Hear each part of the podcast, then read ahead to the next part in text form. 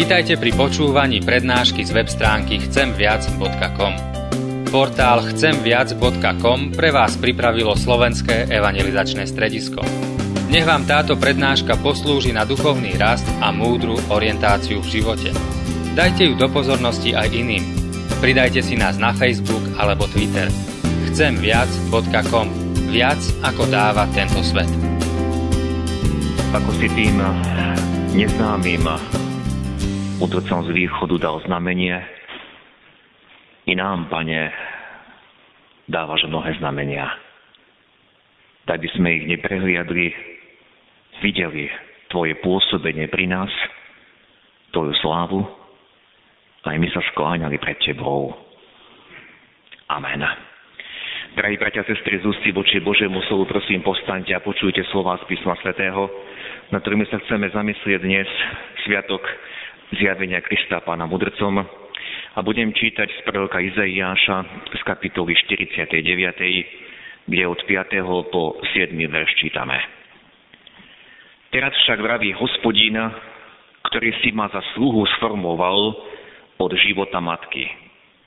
Aby som vrátil Jákoba k nemu, a aby sa Izrael k nemu zhromaždil, preto som zácný v očiach hospodinových a môj Boh sa stal mojou silou.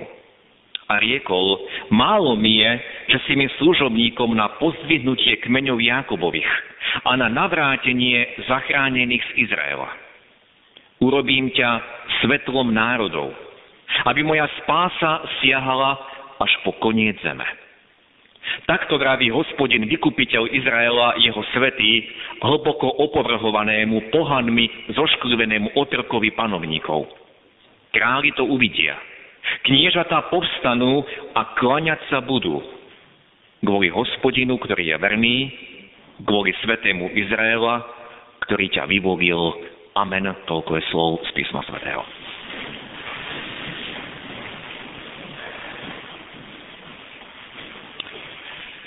Drahí bratia a sestry, správa z Evangelia Matúša o mudrcov z východu, ako sme ju počuli z dnešného Evangelia, je nie len prekrásnym príbehom pre malé deti.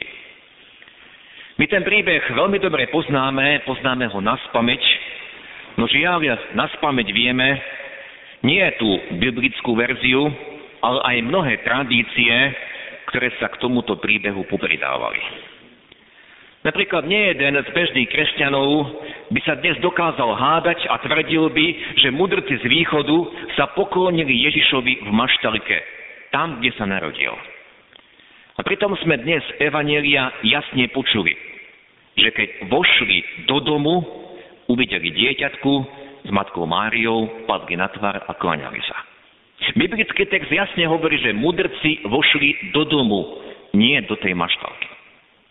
A preto vás neprestajne volám, aby sme veľmi pozorne a veľmi pozorne čítali písmo, rozlišovali, čo je tradícia, ktorú tam ľudia pridali, čo je tradícia aj vďaka maliarom, ktorí mnohé príbehy zobrazili a čo nám hovorí písmo. A každý rok to opakujem a zdôrazňujem to aj dnes. Dokonca písmo nám nepodáva ani počet tých mudrcov od východu. Písmo nám podáva iba počet darov alebo zoznam darov, ktorý tí mudrci priniesli. Taktiež písmo nespomína to, že by boli králi, to je až neskôršia tradícia. A preto sa držme toho, čo vieme z písma.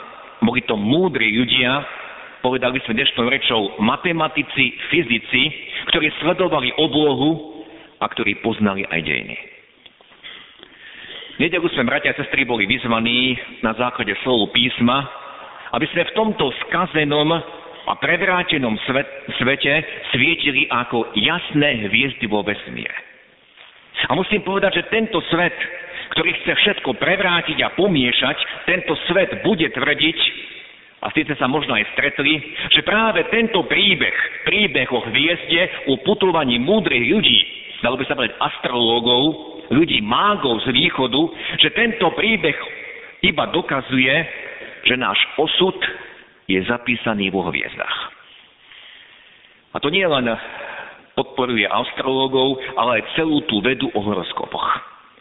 Na týmto všetkým chcem vysloviť jasné nie. Východ z hľadiska Izraela to je Babilónia, je to krajina, ktorá je oddávna koliskou astrológie. Odtiaľ pochádzali aj mudrci z východu. Ale tí, ktorí prišli, boli ovplyvnení biblickou knihou Daniel. A táto biblická kniha Daniel bola napísaná v Babylónii, v zajatí, kde Židia 500 rokov pred Kristom boli odvločení do zajatia.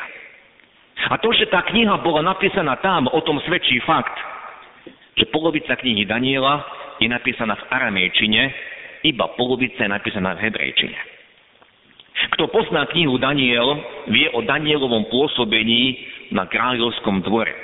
Vie o tom, že Daniel e, pre svoju múdrosť bol zaradený medzi babylonských múdrcov, astrológov, mágov.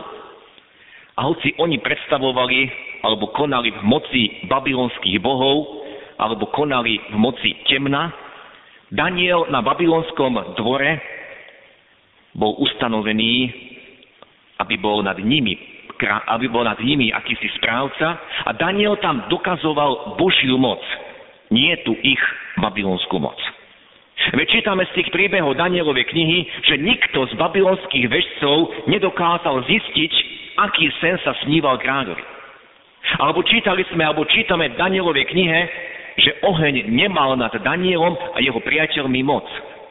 Čítali sme, že jediný Daniel vedel prečítať a vysvetliť nápis, ktorý sa objavil na stene počas tej veľkej hostiny, keď hodujúci zrazu videli ľudskú ruku, ako písala na stenu mene, mene tekel, ufarsin. A Daniel bol ten, ktorý obstal aj v jame s levmi. Teda konal tam veľké veci Božie. Tieto príbehy nám jasne svedčia o Božej moci, ktorá tam v Babylónii bola zjavená, ktorá tam bola prezentovaná v tejto temnej krajine, kde vládol okultizmus. V auguste som sa stretol s jedným kresťanom, ktorý pochádzal z Arménska.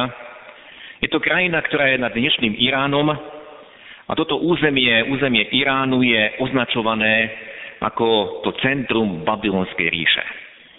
A tento kresťan z Arménska hovoril, ako na jar minulého roka cestoval po Iráne, ako tam kresťania mali také evangelizácie a v Iráne je prebudenie medzi mladými ľuďmi.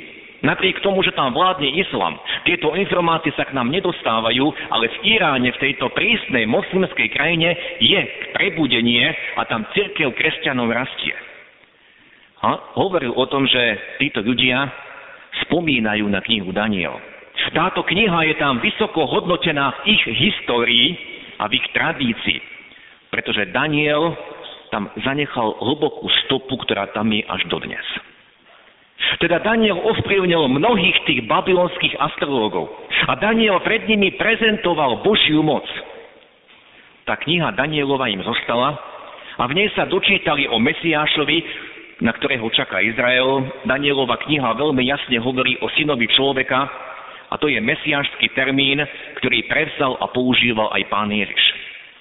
A nie len títo mudrci, ktorí prišli sa pokloniť Ježišovi, ale celé generácie babylonských astrológov, matematikov, fyzikov, vežcov, čarodejníkov, oni vedeli už pred týmito mudrcmi o Danielovi, poznali jeho proroctvo a jeho knihu.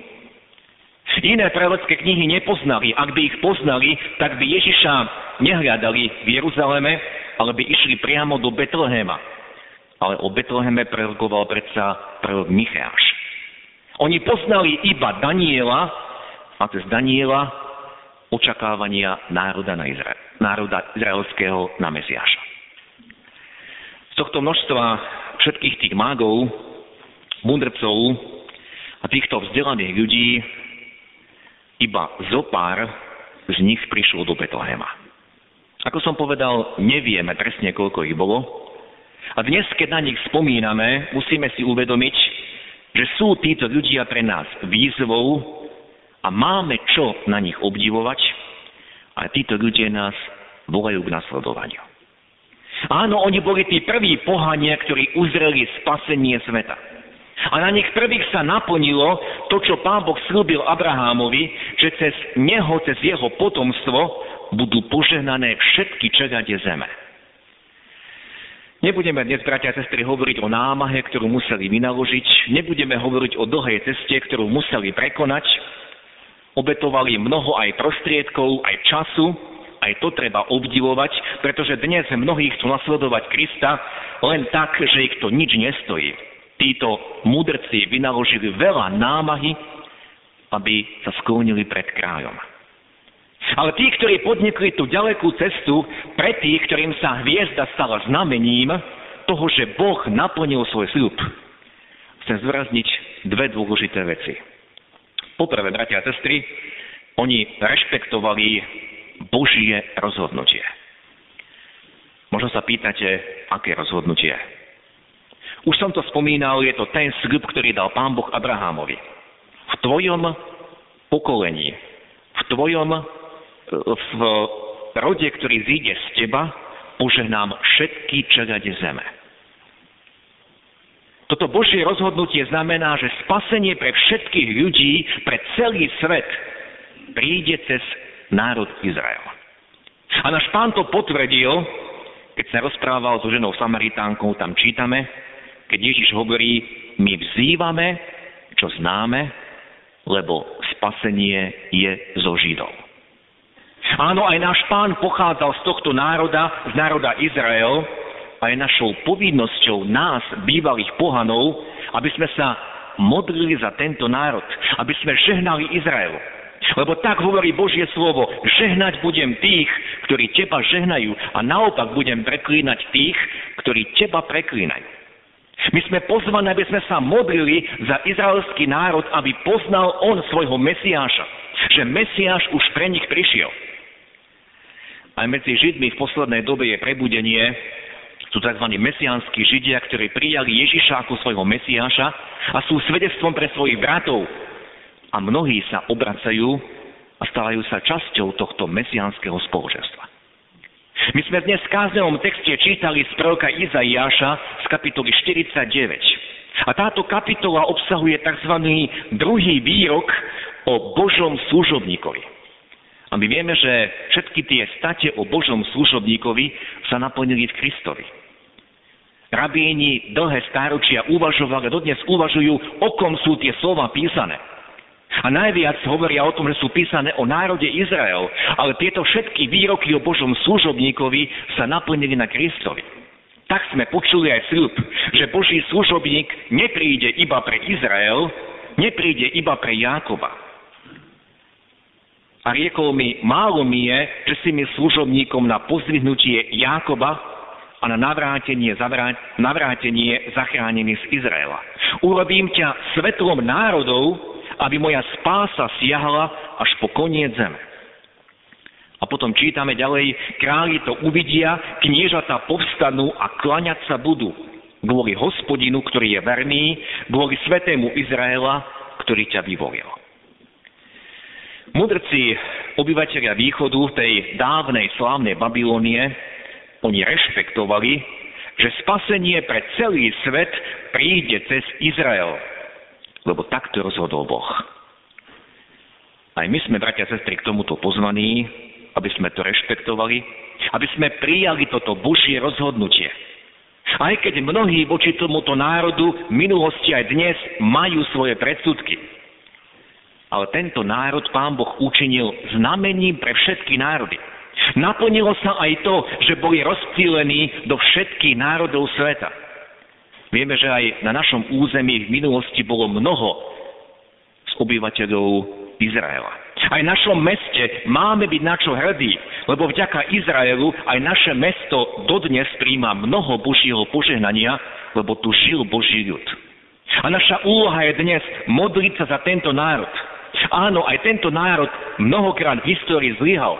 Odmietol Mesiáša. V dejinách môžeme vystupovať mnohé zlyhania, mnohé pády tohto národa.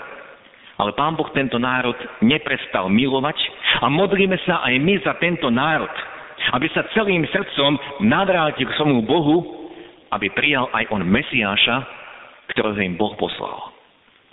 To je to prvé, tí mudrci rešpektovali Božie rozhodnutie. A to druhé, bratia a sestry, tí, ktorí podnikli tú ďalekú cestu, oni zobrali vážne znamenie záhadnej hviezdy.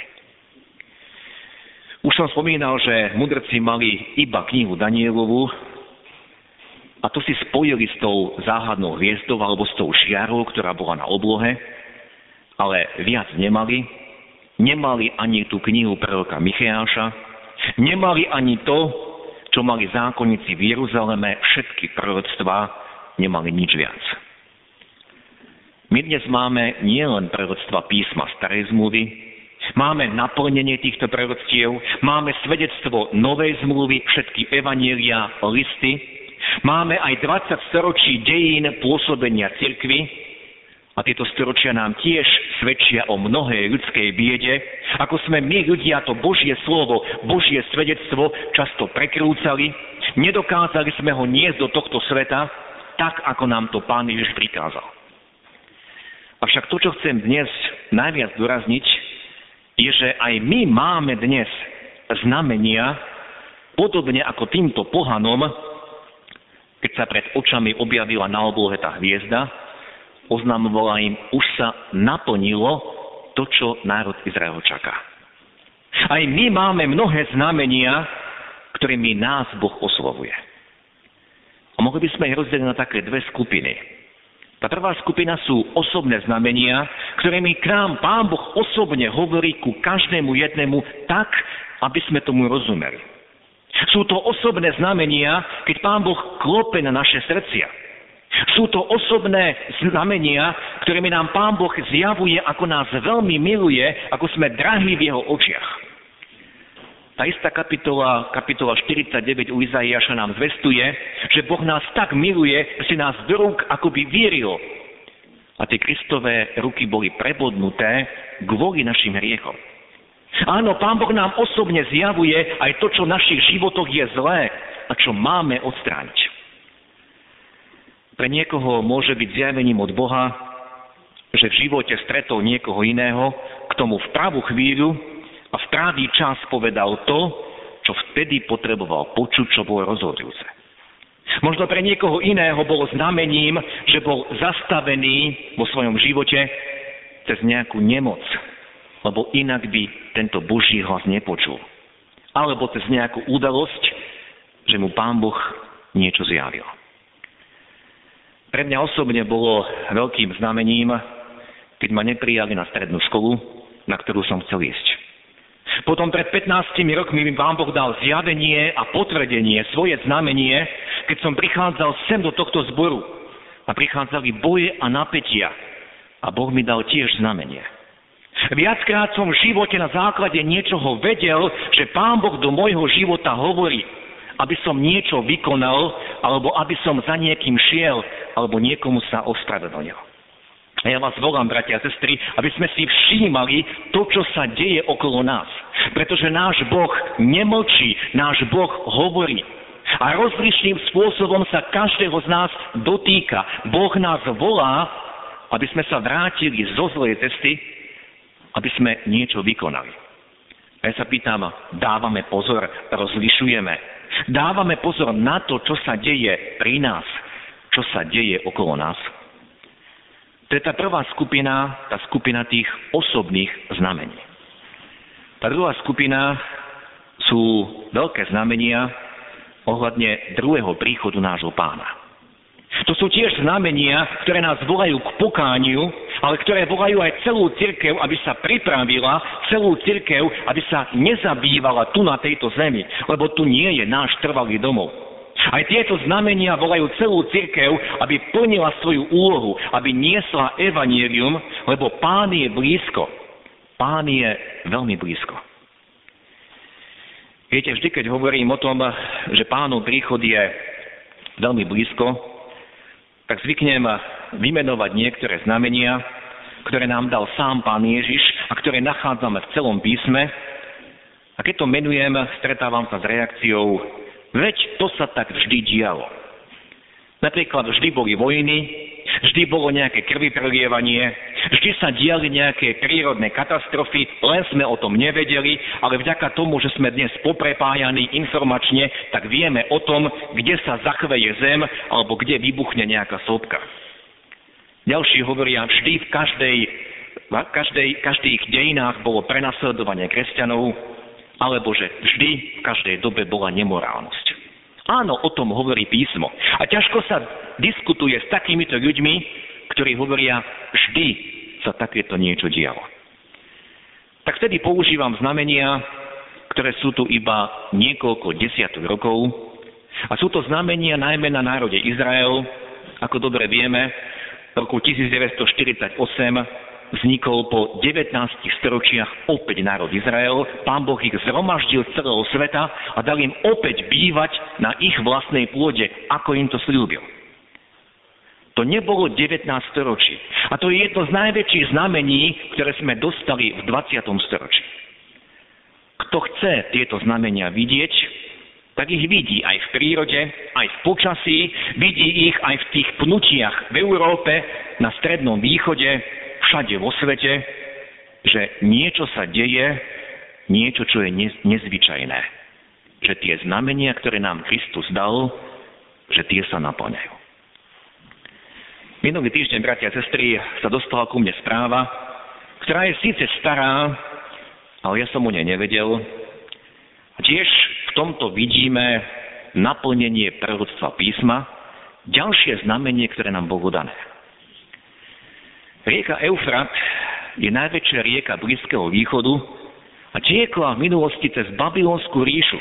Dnes preteká Tureckom, Sýriou a Irakom. Jej dĺžka je 2700 kilometrov.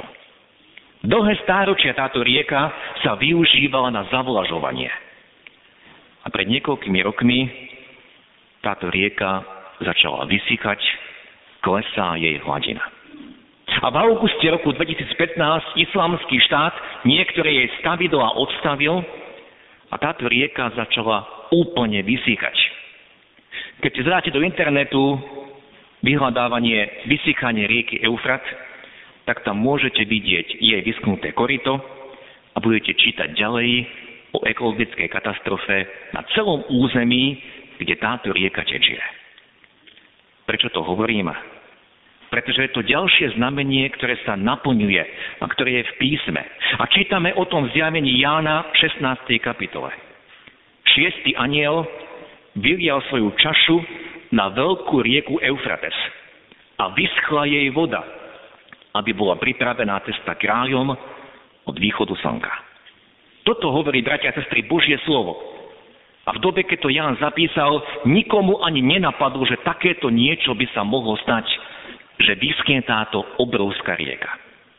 Nehovorím, že už, už zajtra je tu koniec, ale tieto znamenia nám Pán Boh dal a oni sa skutočne všetky naplňajú pred našimi očami. A otázka znie, dávame na tieto znamenia pozor? Vnímame to Božie volanie k pokániu a Božie klopanie na naše srdcia? Alebo sa podobáme ľuďom z doby Noého, keď pred ich očami bolo tiež veľké znamenie, Noé staval korát, ale ľudia v jeho dobe jedli, pili, zabávali sa, ženili sa, vydávali a smiali sa z toho, čo Noé buduje. Až do dňa, keď prišla potopa. Tí múdri muži z východu boli aj preto múdri, lebo Božie znamenia brali vážne. Oni si uvedomili, my nemáme veľa času. My sa už nemusíme dožiť toho dňa, keď ten král, ktorý sa narodil, prevezme vládu. My nemáme, my nemáme veľa času, my ho musíme vidieť. Ako vážne, bratia a sestry, berieme znamenia, ktoré nám dal a ktoré nám dáva Boh. Myslíme si, že máme ešte dosť času? Že máme dosť času na pokánie? Že máme dosť času na poníženie pred Bohom? Lebo to urobili mudrci, keď padli pred ním na kolená. Ako vážne berieme znamenia, ktoré nám Pán Boh dal a ktoré nám dáva. Myslíme, že máme dosť času. Amen. Skloňme sa k modlitbe.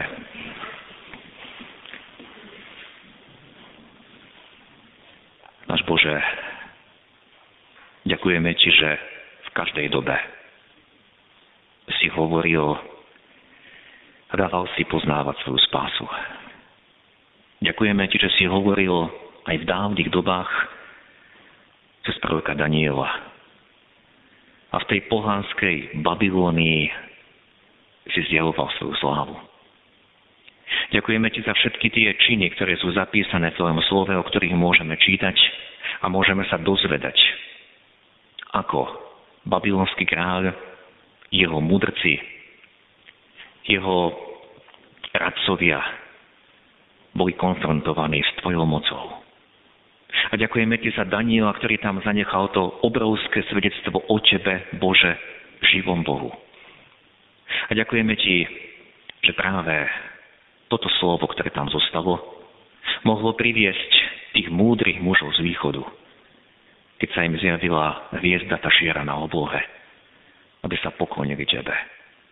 Ďakujeme, Pane, že ich môžeme my označovať za múdrych a vieme, že múdri boli preto, lebo vedeli, že to je veľké znamenie. A brali ho vážne a to znamenie ich priviedlo k spaseniu. Ďakujeme Ti, Pane, že ku nám Ty mnohorakým spôsobom hovoríš, dotýkaš sa nám. A dal si nám v živote nespočetne tých osobných znamení. Keď si volal na naše, keď si volal na nás, keď si nás oslovoval našim menom a volal si nás k pokániu, keď si nám ukazoval v živote, čo máme učiniť. Ale ďakujeme ti aj za tie znamenia, ktoré vidíme, ako sa približuje tvoj príchod, Kriste a odpoznám, keď často aj my len kývneme rukou a povieme, to sám vždy tak dialo. Ďakujeme ti za mnohé tie znamenia, o ktorých čítame v tvojom slove, kde vidíme, ako sa deje to, čo sa nikdy ešte nedialo. A tvoje slovo je pravda. A tak prosím, aby sme aj týchto znamení nie sa báli, ale sa pripravovali na to, keď ty prídeš v svojej sláve. A vieme, že nevieme, koľko času máme. Odpust nám, Pane, keď častokrát ideme ďalej a nad mnohými vecami, ktoré čítame v Tvojom slove, iba pokývame hlavou a myslíme si svoje. Ďakujeme Ti, že každý deň Tvoja milosť ešte trvá, že nás voláš, že máš s nami svoju trpezlivosť. Ďakujeme Ti, že nás voláš, aby sme sa aj dnes pokorili, ponížili, činili pokánie a prijali Tvoju záchranu, ktorú si nám vyjavil, Kriste keď si Ty prišiel. Ďakujeme Ti, Pane, že dnešný deň nás voláš, aby sme mysleli na Tvoj národ, národ Izrael. Lebo z tohto národa si prišiel aj Ty a cez Židov sa aj nám dostalo spasenia. Prosíme, aby sa aj tento národ dnes požehnal. Keď mnohí z tohto národa žijú bez Teba, ako by Teba nebolo. Daj im milosť, aby sa aj oni mohli spoznať s Tebou, Kriste, ktorý si ich Mesiášom. Prosíme, aby si žehnal aj mesianských židov, ktorí im vydávajú svedectvo. Prosíme, aby mnohí aj cez toto spoločenstvo mohli poznať Teba ako svojho Boha, záchrancu i spasiteľa. Ďakujeme Ti, Pane, že ešte stále udeluješ celému svetu svoju milosť, tak aby ešte mnohí mohli Teba poznať ako svojho pána, záchrancu, toho jediného pravého Mesiáša. Amen.